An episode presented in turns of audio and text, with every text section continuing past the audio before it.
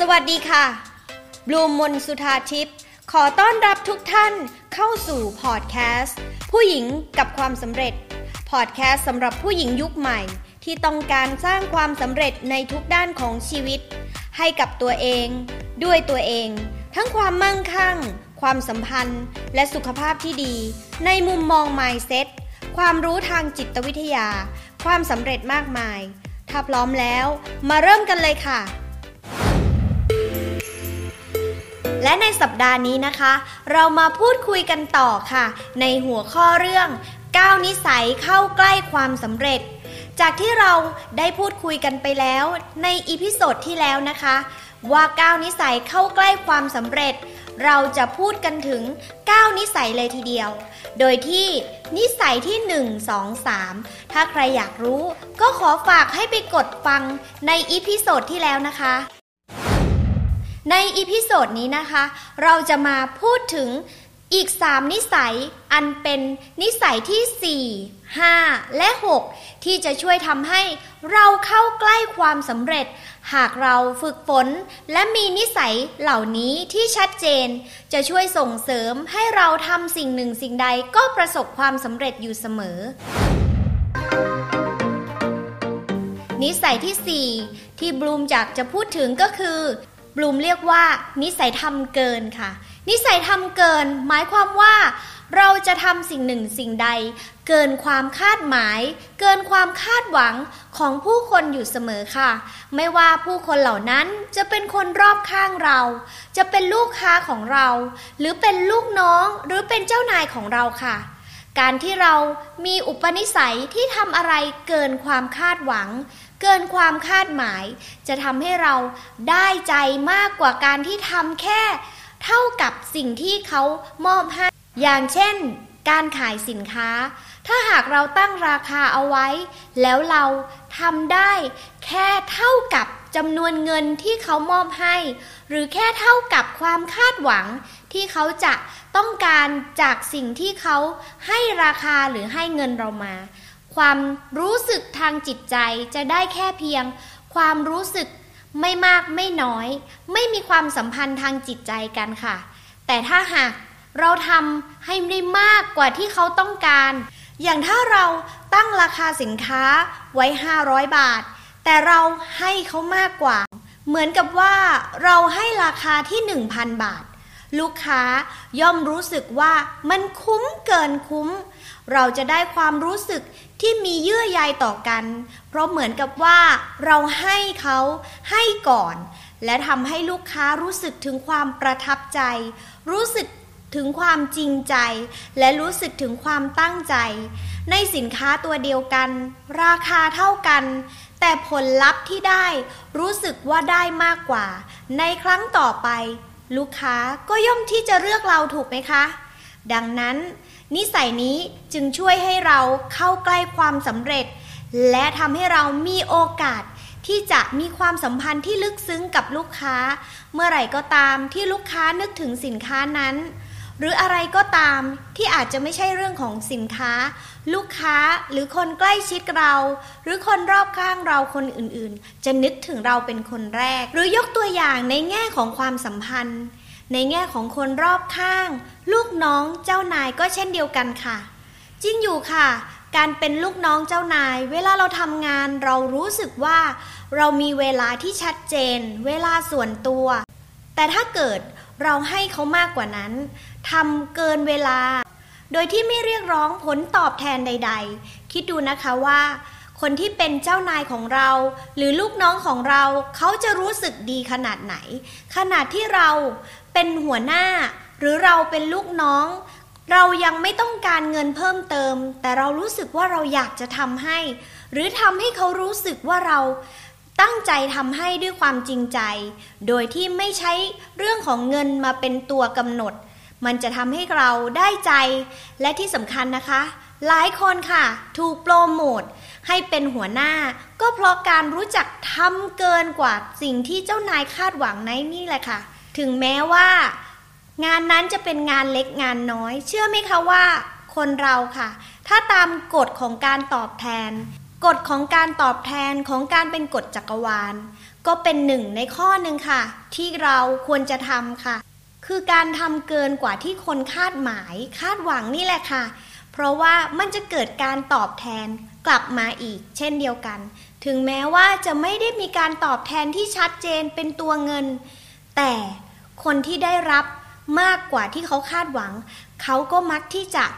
ให้เรากลับมาในด้านอื่นได้ด้วยเหมือนกัน นั่นจึงเป็นเหตุผลว่าบลูมถึงอยากให้ทุกคนมีนิสัยการทำเกิน เป็นนิสัยอย่างหนึ่งที่ติดตัวอยู่ตลอดเวลา แล้วคุณจะได้ทั้งใจ ได้ทั้งความรัก และมีโอกาสที่จะเข้าใกล้ความสำเร็จมากขึ้นด้วยค่ะ อีกข้อหนึ่งนะคะของการทำเกิน คุณเชื่อไหมคะว่า การที่เราทำเกิน แท้จริงแล้วเป็นการสร้างโอกาสให้กับตัวเองค่ะ ก็อย่างที่บลูมพูดไปแล้วนะคะ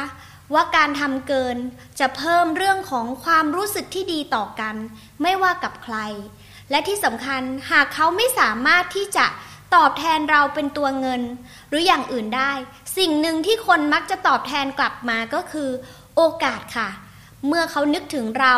ไม่ว่าเรื่องอะไร เวลามีโอกาสดีๆ เขาจะนึกถึงเราก่อนเป็นคนแรก ๆเลยค่ะ เพราะเขารู้สึกว่าคนนี้มีความจริงใจและชอบให้ คนเราก็อยากที่จะให้กลับ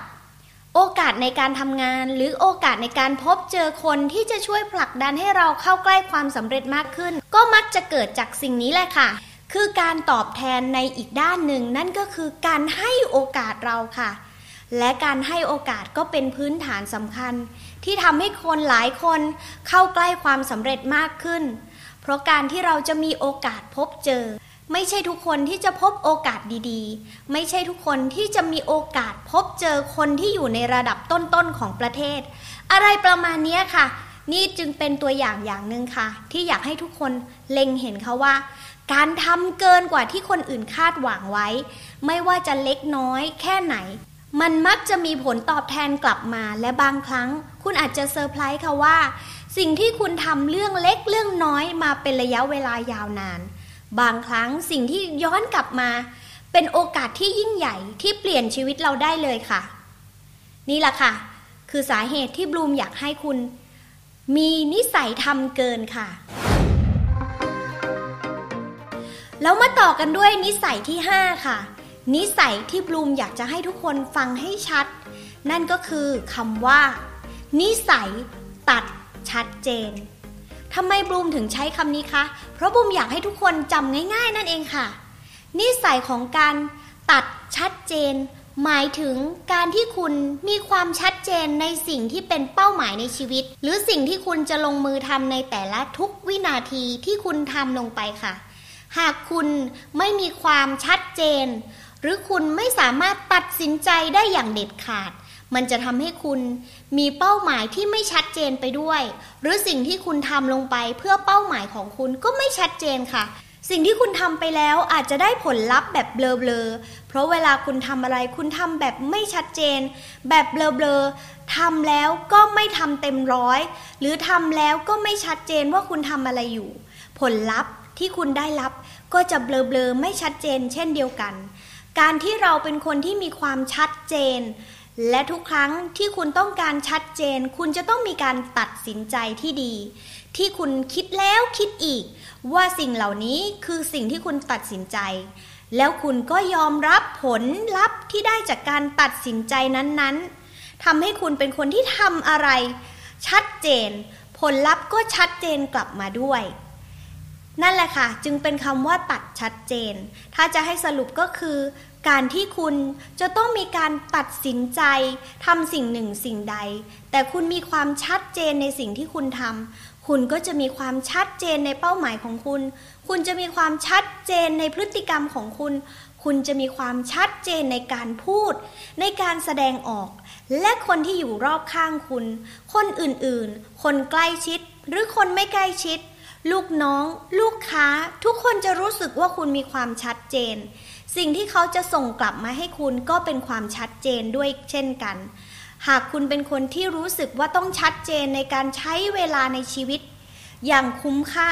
ทุกคนก็จะรู้สึกกับคุณแบบนั้นค่ะ ว่าคุณเป็นคนที่มีความชัดเจนที่จะใช้เวลาอย่างคุ้มค่า จะไม่มีใครมาคุยกับคุณในเรื่องที่ไร้สาระ หรือไม่ได้รับความชัดเจน หรือทำให้คุณเสียเวลานั่นเอง ดังนั้นอยู่ที่คุณค่ะว่า คุณจะต้องเป็นคนที่ เลือกตัดสินใจที่จะชัดเจนในเรื่องไหน และเรื่องนั้นหากเป็นเรื่องที่ช่วยให้คุณประสบความสำเร็จมากขึ้น นั่นแหละค่ะ ที่จะเป็นตัวช่วยให้คุณเข้าใกล้ความสำเร็จได้ด้วยนิสัยตัดชัดเจนนั่นเองค่ะ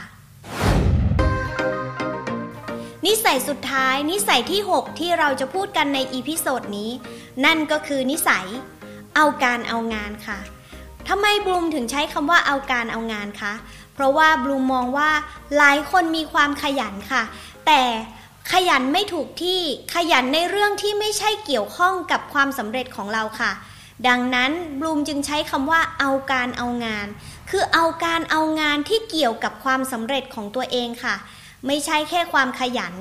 ขยันอย่างเดียว แต่ขยันไม่ถูกที่ไม่ถูกทางก็ไม่เข้าใกล้ความสำเร็จ เช่นขยันไปเที่ยว แต่ไม่สนใจการสนใจงานที่จะช่วยทำให้เรามีชีวิตที่ดีขึ้น ประสบความสำเร็จ ดังนั้นบูมจึงอยากเลือกใช้คำว่า นิสัยเอาการเอางานค่ะ ดังนั้นทุกอย่างที่เราทำจะเป็นการเป็นงานที่เกี่ยวข้องกับชีวิต เกี่ยวข้องกับความสำเร็จ ในแบบที่เราต้องการค่ะ การเป็นคนเอาการเอางาน จะเป็นสิ่งที่ช่วยให้คนรอบข้างก็มองเห็นเราค่ะว่า เราสนใจเกี่ยวกับการงาน เวลาเรานึกถึง ใครคนหนึ่งที่มีความตั้งใจสนใจการสนใจงาน สนใจความสำเร็จ คนก็จะพุ่งเป้าไปว่าคนนี้ต้องการความสำเร็จ เมื่อไหร่ก็ตามที่เรายังคงมีนิสัยทำเกินอีกด้วย ก็จะยิ่งทำให้ผู้คนที่อยู่รอบข้าง สิ่งแวดล้อมต่างๆ ส่งเสริมให้เราเข้าใกล้ความสำเร็จ เพราะเขารู้ว่าเราสนใจในเรื่องความสำเร็จ เราสนใจในหน้าที่การงาน เราสนใจในสิ่งที่ช่วยทำให้เราประสบความสำเร็จในชีวิต คนเหล่านั้นเมื่อมีโอกาสอะไร เขาจะนึกถึงเราเป็นคนแรกค่ะ และเขาก็จะช่วยให้เราประสบความสำเร็จอย่างที่บลูมพูดไปแล้ว ในนิสัยที่ 4 คือนิสัยทำเกินรวมทั้งการที่เราเอาการเอางาน เมื่อไหร่ก็ตามที่เราโฟกัสที่งานเป็นหลักค่ะ จะช่วยทำให้เรา ใช้เวลาอย่างมีคุณค่า ให้ตรงกับสิ่งที่จะช่วยทำให้เราประสบความสำเร็จนั่นเอง บูมถึงบอกว่า ถ้าคุณขยัน แต่คุณไม่เอาการเอางาน คุณไปขยันในเรื่องที่ไม่เกี่ยวข้องกับการงาน คุณก็ไม่เข้าใกล้ความสำเร็จ คุณก็ไม่เข้าใกล้ถึงการงานที่คุณอยากจะเป็น อยากจะมี อยากจะทำได้ถูกไหมคะ นั่นเองจึงเป็นนิสัยข้อที่ 5 ค่ะ เมื่อไหร่ก็ตามที่คุณมีนิสัยเอาการเอางาน คนที่มองเห็นก็จะเห็นคุณค่าคุณในด้านการงาน และเขาก็ให้โอกาสคุณอย่างที่บลูมพูดไปแล้ว และตัวคุณเองค่ะ ก็จะมีความโฟกัสในการงาน สมองของเราถ้ามีโฟกัสในเรื่องไหน จะสามารถช่วยให้มองเห็นทางออก หรือโอกาสที่จะทำให้ประสบความสำเร็จในการงานได้เสมอ เช่นเดียวกัน หากคุณเป็นคนที่ เอาการเอางานในเรื่องของความรัก คุณก็จะค้นพบวิธีการที่ทำให้ความรักของคุณประสบความสำเร็จนั่นเอง นี่คือตัวอย่างที่อาจจะแปลกแหวกแนวหน่อยนะคะ แต่สำหรับบลูมบลูมมองว่ามันเปรียบเทียบได้ดีค่ะ เพราะว่าเราได้เปิดสมองว่าจริง ๆ แล้ว เหมือนช่วงที่เราลงรักใครสักคนช่วงแรก สายตาของเราจะสนใจแต่เขา เช่นเดียวกัน ถ้าเราอยากที่จะประสบความสำเร็จ และการงานใดที่เราเฝ้าโฟกัส และมองดูสู่ความสำเร็จ เห็นไหมคะ ทุกอย่างก็จะพุ่งไปที่นั่น แล้วคุณก็มักจะประสบความสำเร็จในเรื่องนั้นเสมอ เห็นไหมคะว่าทั้ง 3 นิสัยมีความส่งเสริมกัน จริงๆแล้วทั้ง 9 นิสัยเลยค่ะ ที่ส่งเสริมกันที่จะทำให้เราเข้าใกล้ความสำเร็จ เรามีแค่ข้อใดข้อหนึ่งไม่ได้ค่ะ แล้วมาพบกันใน episode หน้าอีกนะคะ ว่าอีก 3 นิสัยที่จะช่วยส่งเสริมให้คุณเข้าใกล้ความสำเร็จ คือนิสัยอะไร แล้วยังไง เราจะมาสรุปกันใน episode สุดท้ายค่ะ ว่ามีนิสัยอะไรบ้างใน 9 นิสัยนี้ที่จะช่วยทำให้คุณเข้าใกล้ความสำเร็จค่ะ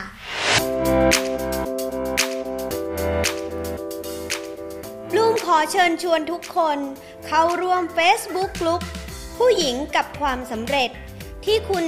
สามารถเข้าไปเรียนคลาสออนไลน์ 18 เคล็ดลับสู่ความสำเร็จในชีวิต พร้อมสัมมนาเวิร์กช็อปฟรี ได้ตลอดเวลาไม่มีวันหมดอายุ โดยลงทะเบียนได้ที่ไลน์ at successful woman ได้เลยค่ะ สามารถติดตามบลูมมนสุธาทิพย์ Success and Mindset Coach ในทุกแพลตฟอร์ม และพบกันใหม่กับพอดแคสต์ ผู้หญิงกับความสำเร็จได้ที่นี่ แล้วพบกันใน episode ต่อไปค่ะ